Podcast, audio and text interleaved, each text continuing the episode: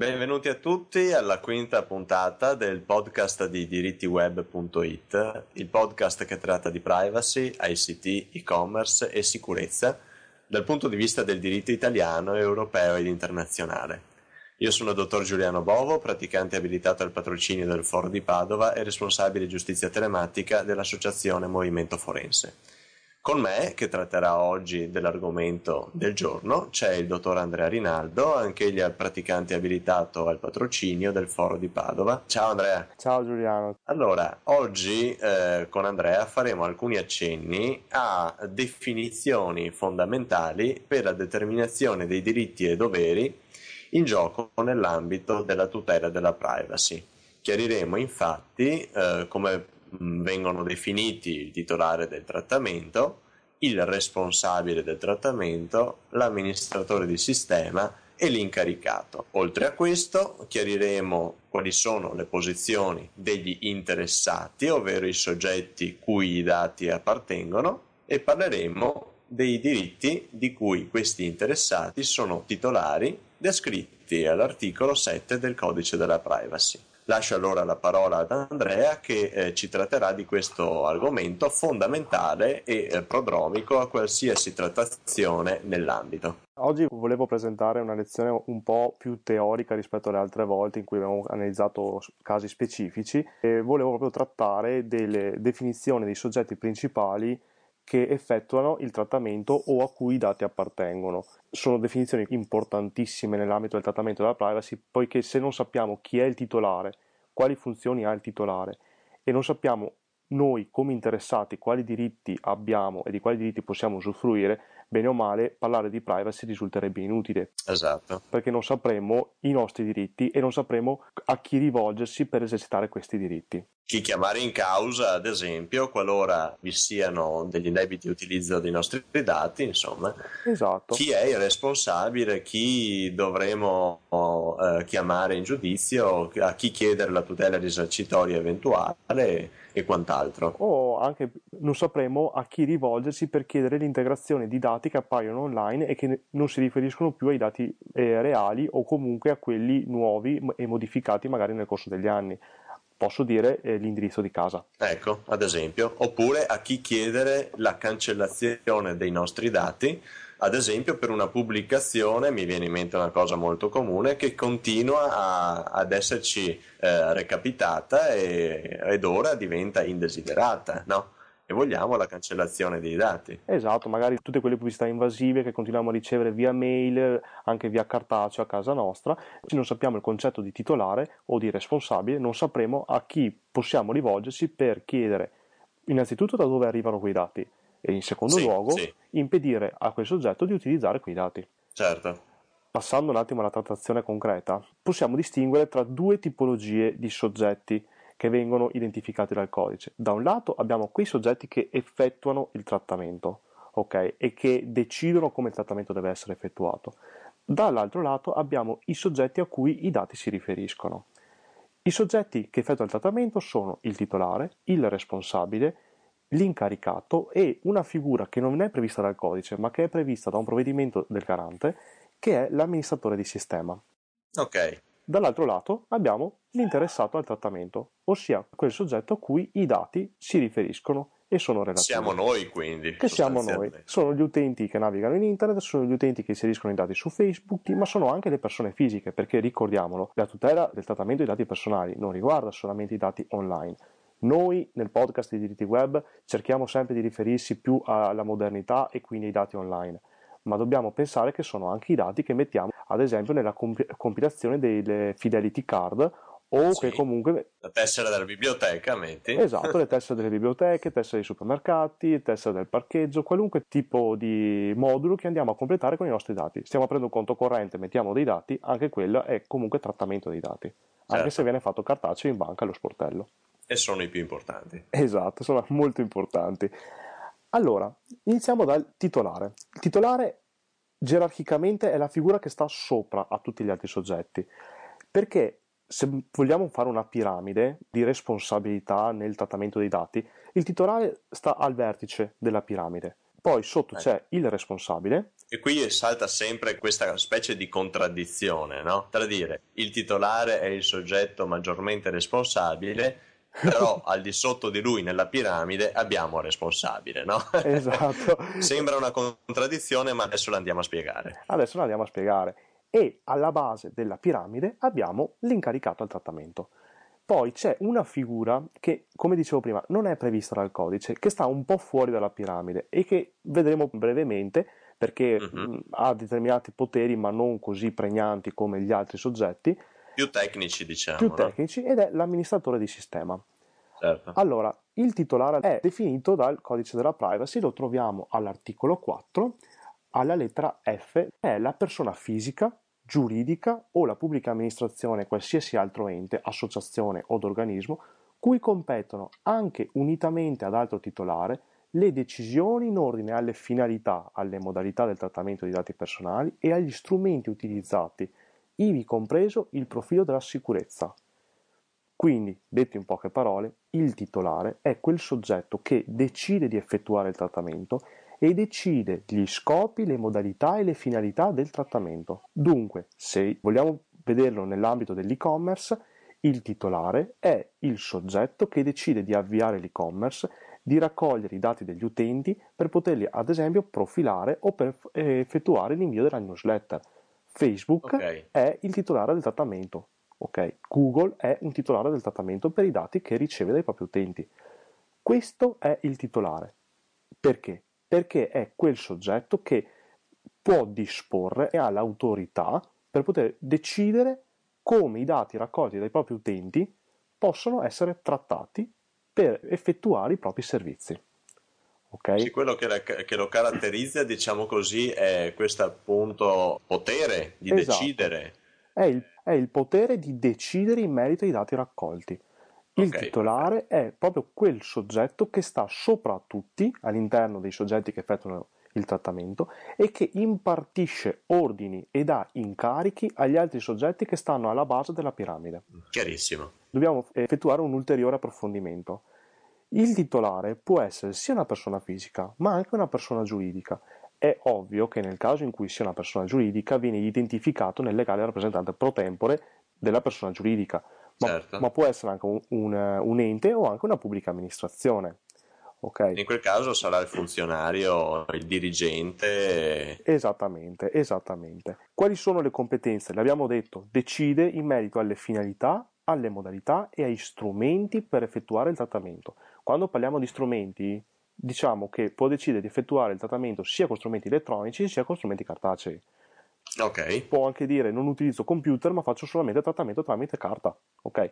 Avrò delle eh, modalità di trattamento diverse perché se poi noi andiamo a vedere proprio a livello pratico eh, nell'allegato B del codice della privacy c'è proprio una distinzione tra i due tipi di trattamento, ma è sempre lui che decide di utilizzare magari un computer per effettuare un determinato tipo di trattamento, utilizzare la carta solamente per raccogliere i, for- i formulari. Quindi è quel soggetto su cui pendono eventuali sanzioni anche perché essendo il soggetto che decide come il trattamento deve essere effettuato, è anche quel soggetto che nel caso in cui le decisioni che prende non siano in linea col codice della privacy, sarà eh, destinatario delle sanzioni previste dal codice stesso. Perfetto, chiarissimo. Anche perché, come dicevo prima, essendo quel soggetto che dà gli ordini agli incaricati, oppure decide esattamente quali sono i compiti del responsabile del trattamento, sarà anche quel soggetto che nel momento in cui il responsabile seguendo gli ordini dati dal titolare, effetti un trattamento illecito, risponderà mm-hmm. per il trattamento fatto dal responsabile.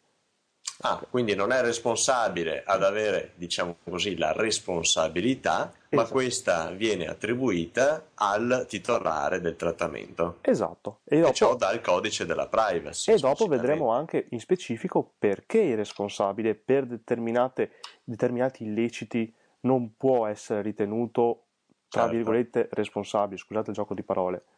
E immagino che sia proprio per la carenza di quel potere di decisione che invece è in capo al titolare. Esatto, questa cosa è più semplice con l'incaricato perché l'incaricato non ha proprio potere di decisione, okay. ma il responsabile un minimo di potere decisionale ce l'ha. Perfetto. Ok, ora passiamo al responsabile. Il responsabile è quel soggetto che sta subito sotto al titolare, nella piramide che ci avevamo immaginati prima, viene definito dall'articolo 4 lettera G Okay. Ed è la persona fisica giuridica o la pubblica amministrazione e qualsiasi altro ente, associazione o organismo preposto dal titolare al trattamento dei dati personali.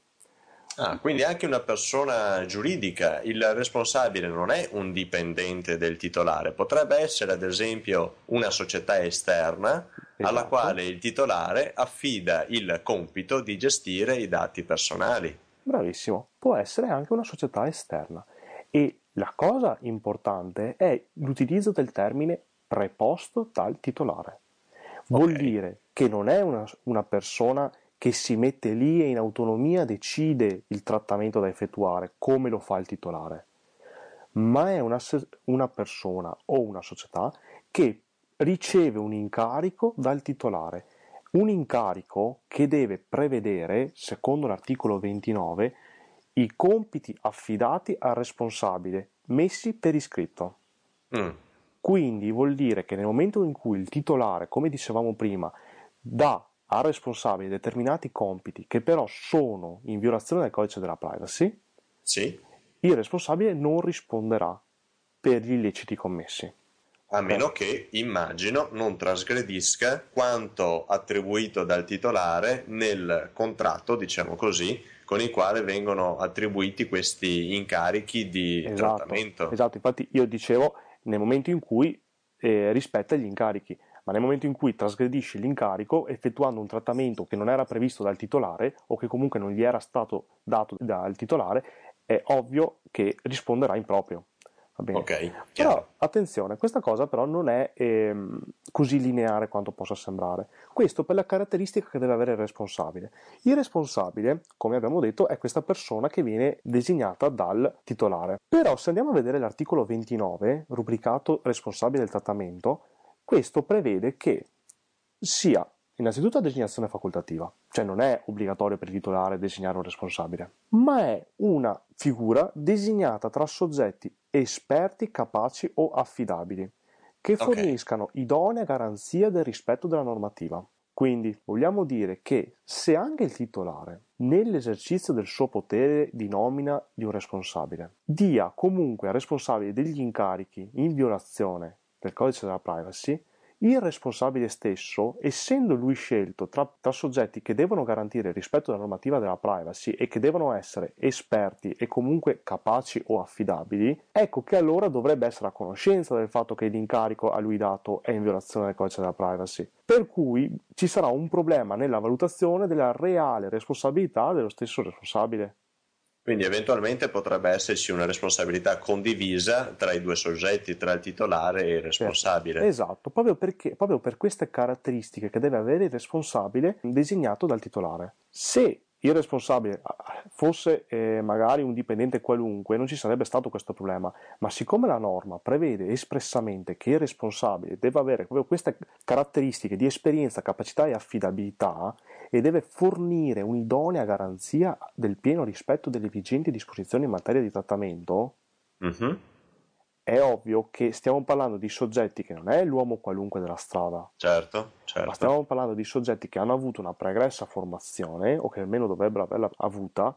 Infatti qua viene molto in auge la figura del privacy officer, okay? certo. che sono soggetti che eh, hanno seguito determinati corsi di abilitazione e che hanno maturato una capacità e un'esperienza tale da poter rivestire questo eh, determinato compito.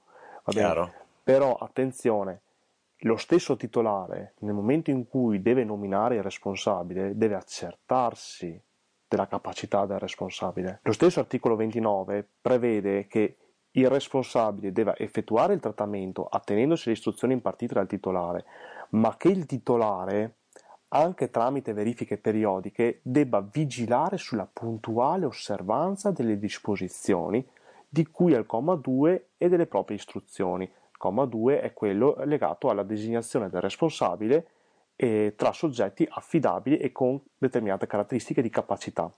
Certo, ad esempio mi viene subito una, in mente un caso, eh, verificare che il professionista, l'avvocato, supponiamo, incaricato eh, di, questa, di, questo ruolo, eh, sia ad esempio ancora iscritto all'albo una cosa molto di base, ma che risulta da un elenco pubblico che potrebbe essere quel minimo controllo che eh, può essere richiesto al titolare del trattamento. Esatto, quindi il titolare non è che si sgravi di ogni responsabilità nominando proprio responsabile, ma dovrà innanzitutto valutarne le capacità e dovrà vigilare sull'esistenza di queste capacità, altrimenti sarà corresponsabile per eventuali illeciti realizzati.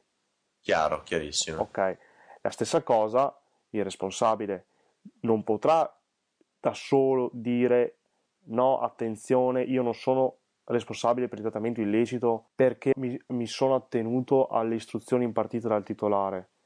Perché sì. se io devo avere determinate capacità e comunque determinate conoscenze tecniche e garantire il rispetto della normativa, io stesso mm-hmm. devo essere a conoscenza della normativa. Chiaro. Ma allora cosa dovrebbe fare il responsabile che riscontri una, nel, diciamo, nel contratto di incarico con cui viene affidato questo compito verso il titolare? Rifiutare l'incarico eh, oppure adempiere spontaneamente al, alle previsioni del codice della privacy anche in violazione di questo incarico? Allora, innanzitutto lui dovrebbe far rilevare al titolare l'esistenza di una condizione che è illecita o che comunque certo. è contraria al codice. Ok.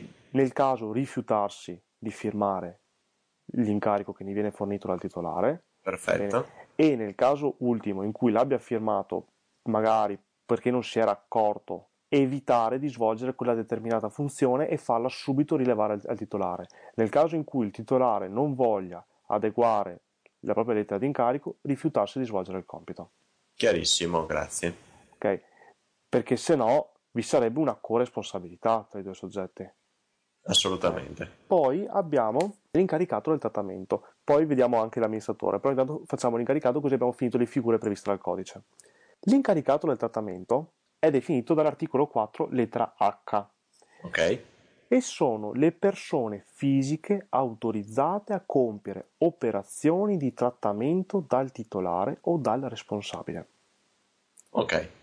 Dunque, cosa vuol dire? Che sono innanzitutto persone fisiche, non possono certo. essere società, enti o qualcos'altro, devono essere persone fisiche e sono quelle materialmente incaricate dal titolare o dal responsabile, quindi qui vediamo che il responsabile ha un potere decisionale e di nomina degli incaricati. Sì. Va bene. E sono quelle che materialmente sono preposte al trattamento dei dati. Mi viene in mente subito la segretaria che fa l'immissione dei dati nel database. Esatto. Dobbiamo pensare che nella nostra piramide il titolare e il responsabile organizzano il lavoro, va bene, dicono quel determinato dipendente là mi tratta quel determinato tipo di dati, magari quelli amministrativo-contabili, st'altro mi tratta i dati relativi a nome e cognome per la profilazione. Che non hanno alcun potere decisionale né, diciamo così, una responsabilità eh, eh, derivante da una scelta propria. Esatto, esatto. Loro vengono preposti al trattamento devono solamente prendere eh, i dati personali, trattarli, ok, quindi raccoglierli, visionarli, modificarli, estrarli eh, o in archiviarli, sì. archiviarli, inserirli nel computer, ma non hanno alcun potere decisionale. Loro non certo. possono decidere la finalità del trattamento, perché è il titolare che definisce la finalità del trattamento, ma l'incaricato deve solo ed esclusivamente attenersi alle istruzioni impartite. Ok, okay. quindi la sua responsabilità potrebbe venire in gioco solamente nel caso, immagino, sì. violi eh, le istruzioni impartite dal titolare o dal responsabile. Esatto. Quindi, qualora vi sia un disciplinare interno, o, per, o perlomeno nella lettera d'incarico, siano definite quali sono gli, eh, gli ambiti di trattamento e le modalità con cui il dipendente o qualunque incaricato debba effettuare detto trattamento, se l'incaricato effettua il trattamento in una modalità differente da quanto previsto, ecco che allora è in violazione degli ordini impartiti dal titolare e dunque avrà una sua forma di responsabilità. Perfetto. Ok. L'incaricato è definito dall'articolo eh, 30, va bene, il quale prevede che le operazioni di trattamento possono essere effettuate solo da incaricati che operano sotto la diretta autorità del titolare o del responsabile, mhm. attenendosi alle istruzioni impartite. Va okay. bene? Quindi vuol dire che il trattamento all'interno di un'azienda può essere effettuato solamente da incaricati che sono stati nominati. Non possono essere fatti da tutti i soggetti. Se non esiste una nomina Sì. ad incaricato, quel soggetto non potrà trattare in alcun modo i dati raccolti dall'azienda. Va Ho bene? capito. Perfetto. Quindi sono soggetti precisamente individuati in lettere di nomina. Esatto, però eh, tu mi hai detto precisamente, allora, Mm. possono essere- esistere due tipi di nomine. La prima è quella che prevede l'individuazione precisa di determinati soggetti, quindi Tizio Sì. è incaricato e con la definizione precisa all'interno della lettera di incarico degli ambiti di trattamento a lui riservati. Però posso avere anche una nomina fatta attraverso la documentata preposizione ad una specifica unità. Ad esempio posso dire tutti i soggetti che sono designati per l'area amministrativo-contabile possono effettuare il trattamento con queste modalità e di questi dati. Ah, quindi un- non occorre che vengano nominati, di volta in volta chi subentrerà negli incarichi relativi a quella specifica area assumerà anche questa qualifica di incaricato al trattamento.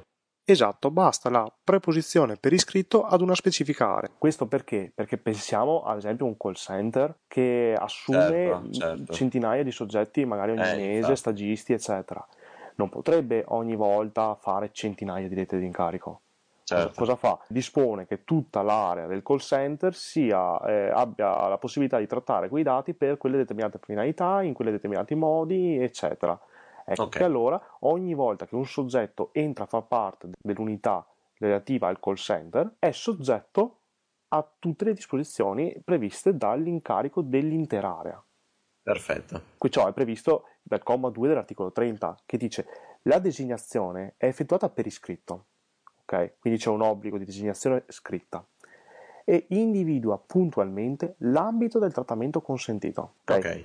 Si considera tale anche la documentata preposizione della persona fisica ad una unità per la quale è individuato per iscritto l'ambito del trattamento consentito agli addetti all'unità medesima. Sì, quello che dicevamo prima, sostanzialmente, Esatto. l'inserimento nell'area contabile comporta anche l'assunzione di questa qualifica di incaricato. Abbiamo detto dunque che l'incaricato è privo di potere decisionale e si limita ad eseguire il trattamento secondo quanto previsto nella lettera di nomina, va bene? O Mhm. comunque la documentata preposizione ad un'unità medesima. Andiamo a vedere l'ultima figura che è quella dell'amministratore del sistema. Esatto. L'ultima figura che dicevamo prima è quella dell'amministratore del sistema. Allora, l'amministratore del sistema è una figura particolare, possiamo vederla come il tecnico che sistema i computer. Certo. ok? Magari io mi affido a una società esterna per sistemarmi i computer all'interno della mia azienda, questo soggetto, questa società potrebbe entrare a contatto con dei dati personali contenuti nei miei computer. Esattamente. Perfetto, allora il codice della privacy non parla di amministratore di sistema, questo viene previsto col provvedimento del 27-11-2008 modificato con provvedimento del 29-6-2009, va bene? Mhm. E ha previsto proprio l'esistenza di questa figura professionale dedicata alla gestione e alla manutenzione degli impianti di ela- elaborazione con cui vengono effettuati i trattamenti dei dati personali. Sì, quindi è una de- designazione molto tecnica, diciamo. Sì, sì, è una, una designazione molto tecnica. È quel soggetto che si occupa, diciamo, della sistemazione dei software, delle reti, di tutti gli apparati di sicurezza interni. Dell'hardware, eccetera, sì. Questo soggetto è comunque previsto, va bene, proprio per dare la possibilità alle aziende di incaricare una determinata società per sistemargli tutto la- l'apparato informatico. Se questo non fosse possibile, io dovrei fare una nomina incaricato del trattamento a questi soggetti, cosa che è abbastanza difficoltosa perché magari posso avere più tecnici che entrano nella mia azienda. Certo, Quindi diciamo cambiano di volta in volta. è proprio una figura che viene vista così per semplificare la, la vita a- alle società che si avvalgono di queste società che fanno manutenzione software. Ok, Perfetto. Definito i soggetti che effettuano il trattamento, passiamo all'altro lato, che è i soggetti interessati del, del trattamento. Va bene? sì, Allora, i soggetti interessati sono quei soggetti, quelle persone fisiche a cui i dati si, si riferiscono, va bene? E che possono esercitare il controllo diretto su tali dati. Attenzione, sono persone fisiche. Sta a significare che interessato al trattamento non può essere una società. Però attenzione, pensiamo al trattamento dei dati in società fatte ad esempio da TripAdvisor o trattamento fatto da Google Maps, eccetera. sì. In questo caso, magari la società potrebbe avere un interesse a che i suoi dati non appaiano nelle catalogazioni fatte da quest'altri servizi. Mm, ah, come fa? In questo caso non può opporsi al trattamento perché l'interessato stesso deve essere una persona fisica. Questa ah, è, una, ecco. è, una, modifica che è stata fatta al codice della privacy perché prima, qualche anno fa, anche le persone giuridiche potevano essere interessate al trattamento. Ah, e quindi da, eh, da quando è successo questo? Questa modifica è stata fatta con l'articolo 40,2 lettera A del decreto legge 6 dicembre 2011 numero 201. Quindi è molto recente, insomma, come modifiche ha modificato proprio il testo originale della norma che prevedeva che il dato personale fosse qualunque informazione relativa a persona fisica, persona giuridica, ente o associazione. Mm. In realtà, se noi andiamo a leggere la nuova formulazione dell'articolo 4, lettera B, che prevede la definizione okay. di dato personale, dice qualunque informazione relativa a persona fisica, identificata o identificabile. Quindi escludendo enti e persone giuridiche. Esatto, c'è stata proprio questa modifica che ha escluso la riferibilità di un dato personale alle società. Stiamo parlando infatti di dato personale, proprio il concetto di personale è proprio perché deve essere relativo a una persona, non a un ente giuridico. Però attenzione, persona fisica non sta a escludere completamente la tutela, diciamo, delle società.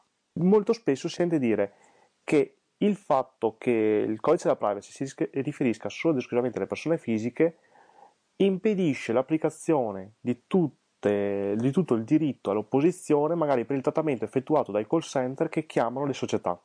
Questa cosa non è correttissima, perché ad esempio pensiamo allo spam fatto via mail. Se l'indirizzo a cui viene mandato la mail pubblicitaria non è ad esempio info chiocciola nome azienda, ma è nome.cognome chiocciola nome azienda, uh-huh quella mail lì non va considerata come un dato appartenente alla società, ma va considerato come un dato appartenente a un determinato soggetto, soggetto identificabile. Addirittura? Ma va fatto una verifica ad hoc per uh, ciascuno di questi dati?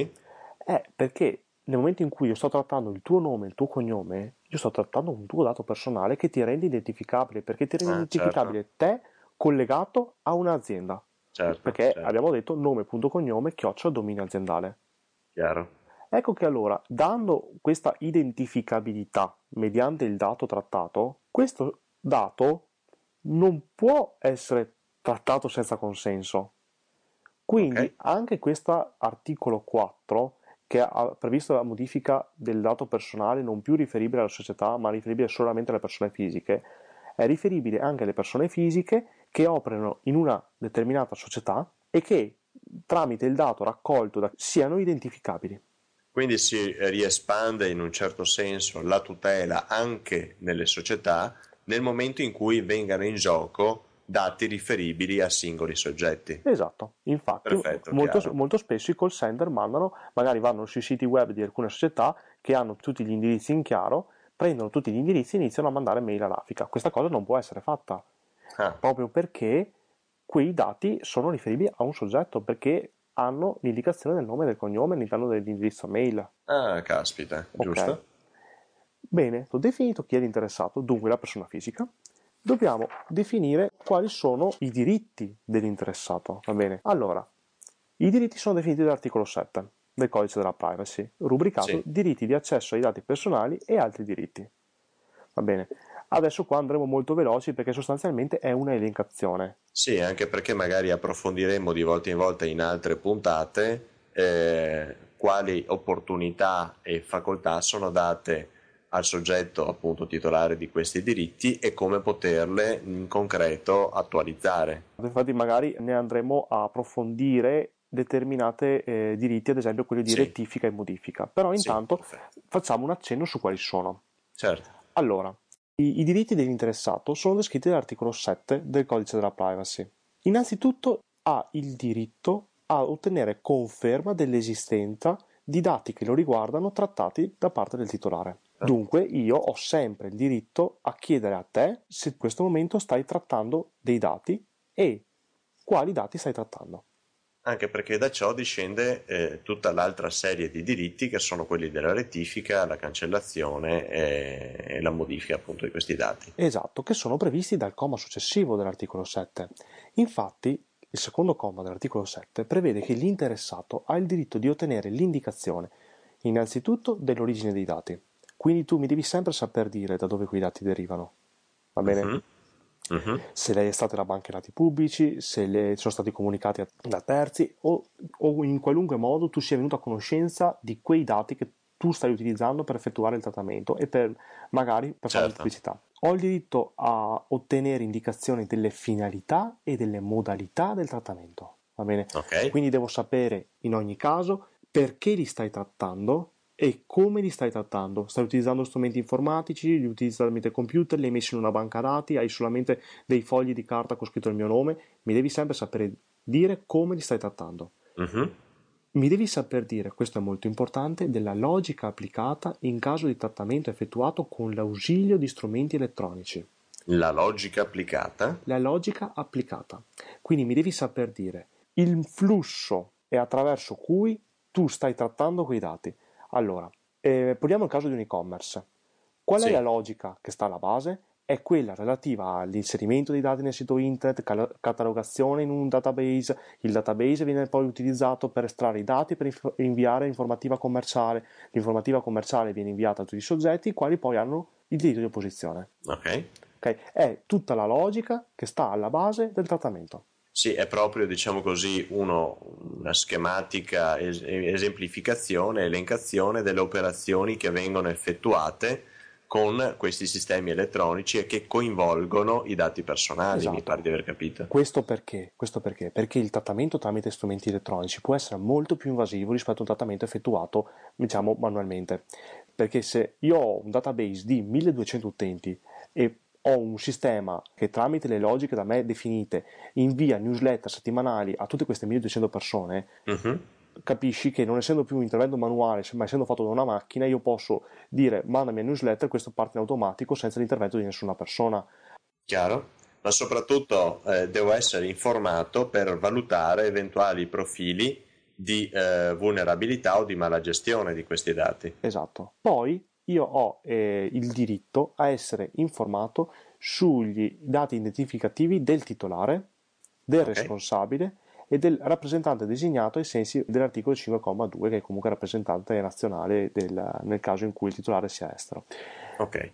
Bene, allora ho il diritto a essere informato sui dati identificativi del titolare e del responsabile. Quindi, nel caso in cui nell'informativa che tu mi rendi nel tuo sito web o nell'informativa che mi rendi nel momento in cui mi stai raccogliendo i dati, tu non mi abbia indicato il titolare il responsabile, comunque sbagliando perché dovrebbero essere indicati, Mhm. bene, ho, il, ho il diritto a chiederti e tu mi devi sempre Perfetto. saper dire chi sono. Anche perché abbiamo visto sono quelli che poi subiranno eventuali conseguenze dalla gestione non conforme al codice Esatto. della privacy dei miei dati. Esatto, nel caso di risarcimento del danno, eccetera, saranno i primi soggetti a essere chiamati, per cui ho sempre l'interesse a sapere chi sono e tu devi sempre sapermi dire chi sono. Perfetto. Ho il diritto a ottenere indicazione dei soggetti o delle categorie di soggetti ai quali i dati possono essere comunicati o che possono venire a conoscenza in qualità di rappresentante designato nel territorio dello Stato, in qualità di responsabili o in qualità di incaricati. Dunque, mi devi sempre saper dire se quei dati possono essere comunicati a dei soggetti e nel caso in cui tu li stia comunicando a dei soggetti sapermi dire a chi possono essere comunicati, ad esempio alle autorità giudiziarie o al reparto amministrativo contabile o al commercialista per fini contabili, eccetera. Quindi tu mi devi saper dire a chi stai dando quei dati. Certo. Inoltre, poi, una volta che io ho capito che tu hai i miei dati, che li stai trattando in una de- determinata maniera e secondo determinate logiche e modalità, io ho il diritto a ottenere l'aggiornamento, la rettifica o l'integrazione dei dati. E qua mi pare che si spieghino un po' da soli questi termini. Esatto.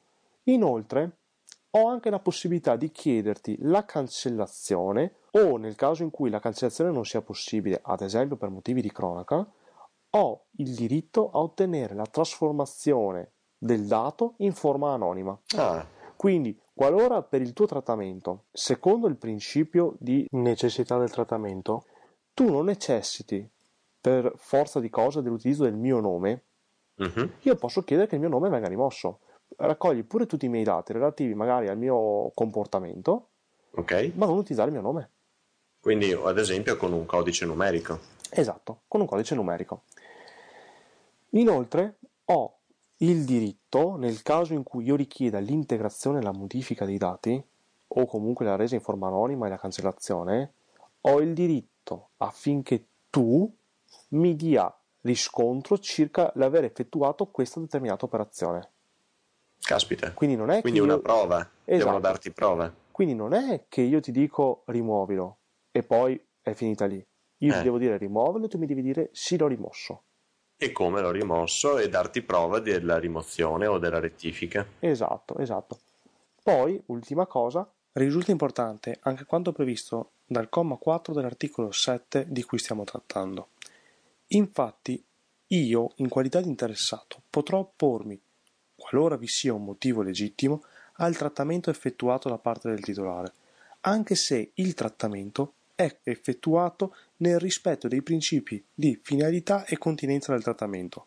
Inoltre, la successiva lettera B del comma 4 di cui l'articolo 7 prevede che l'interessato possa opporsi anche a quel trattamento dei dati personali effettuato a fini di invio di materiale pubblicitario o di vendita diretti o comunque per il compimento di ricerche di mercato di comunicazione commerciale. Cosa vuol dire? Che io, in qualità di interessato, potrò in ogni caso oppormi all'utilizzo dei miei dati personali o dei dati che mi riguardano effettuato per l'invio di materiale pubblicitario.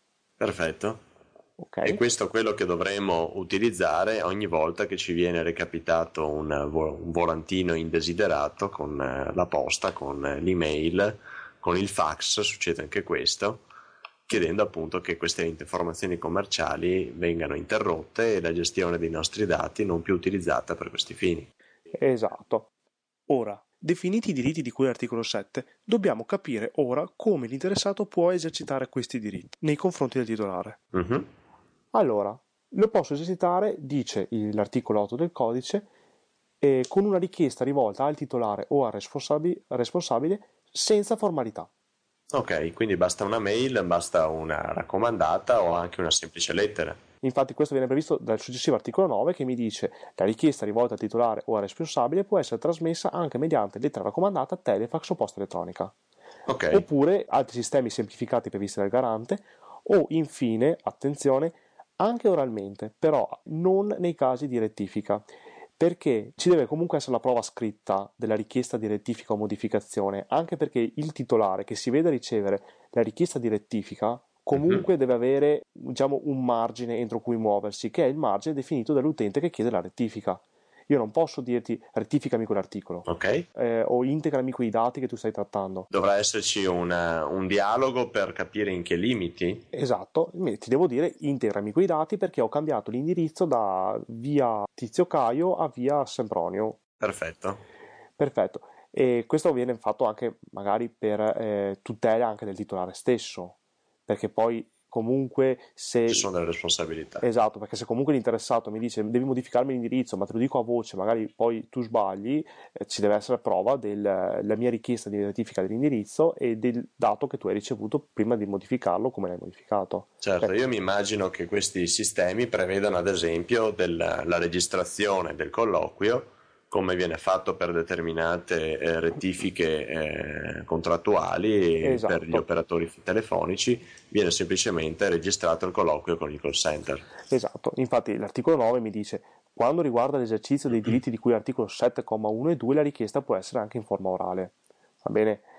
E se vediamo l'articolo 7, commi 1 e 2, come dicevamo prima, è la richiesta di informazioni circa le modalità di trattamento e dell'esistenza dei dati trattati.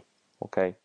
Ok, Ultimissima cosa, ci sono dei limiti all'esercizio del diritto di cui l'articolo 7 che abbiamo appena detto. Infatti, ci sono dei casi in cui la mia richiesta di eh, rimozione dei dati o comunque di opposizione al trattamento dei dati non può essere eh, rispettata o comunque non ha efficacia. Mm. In quali casi? Ciò succede eh, nei casi previsti dall'articolo 8 e sono quando i dati personali vengono utilizzati per rispetto di disposizioni in materia di riciclaggio o in materia di sostegno alle vittime di- per richieste estorsive o comunque da commissioni parlamentari di inchiesta e comunque eh, qualora il trattamento sia effettuato da forze di polizia o Mhm. per ragioni di giustizia. Certo, Dunque io non posso oppormi al trattamento dei miei dati qualora questo venga fatto eh, magari per investigazioni de- della polizia giudiziaria o comunque per difendere i diritti di qualche, so- di qualche, altro soggetto. Ciò perché ci deve essere comunque un contemperamento tra esigenze investigative e trattamento dei dati, come ne parlavamo anche nello scorso podcast in relazione sì, alle modalità che erano pro- state proposte per uh, la ricerca della prova in via automatica attraverso software. Esatto. Ok, quindi eh, abbiamo visto quali sono i soggetti che effettuano il trattamento, chi sono i soggetti che subiscono il trattamento e che possono disporre dei propri dati, dunque l'interessato, e abbiamo visto i diritti che ha l'interessato per poter innanzitutto sapere quali sono i dati trattati e poter opporsi al trattamento. Benissimo, allora eh, io ti ringrazio di questa spiegazione che sarà utile sicuramente ai nostri ascoltatori nel momento eh, soprattutto in cui comincino ad interessarsi del tema della privacy in quanto sono proprio eh, l'ABC, diciamo così, il fondamento su cui poi andremo ad effettuare tutti i successivi approfondimenti e anche per comprendere le precedenti, le precedenti puntate dove già si faceva qualche riferimento a questi elementi di base. Allora, io ti ringrazio per questa tua spiegazione di oggi. Io ringrazio te per avermi accompagnato durante questa puntata. Salutiamo tutti i nostri ascoltatori, ricordando tuttavia che possono contattarci in primo luogo dal sito dirittiweb.it, ma anche dalle nostre pagine Facebook dirittiweb.it e dal nostro canale Twitter. Oppure mandarci una mail diretta a info-dirittiweb.it. Vi ringraziamo tutti per l'attenzione che ci avete concesso e vi salutiamo alla prossima puntata. Ciao da Giuliano Bovo e da Andrea Rinaldo, grazie a tutti per l'attenzione. Ciao.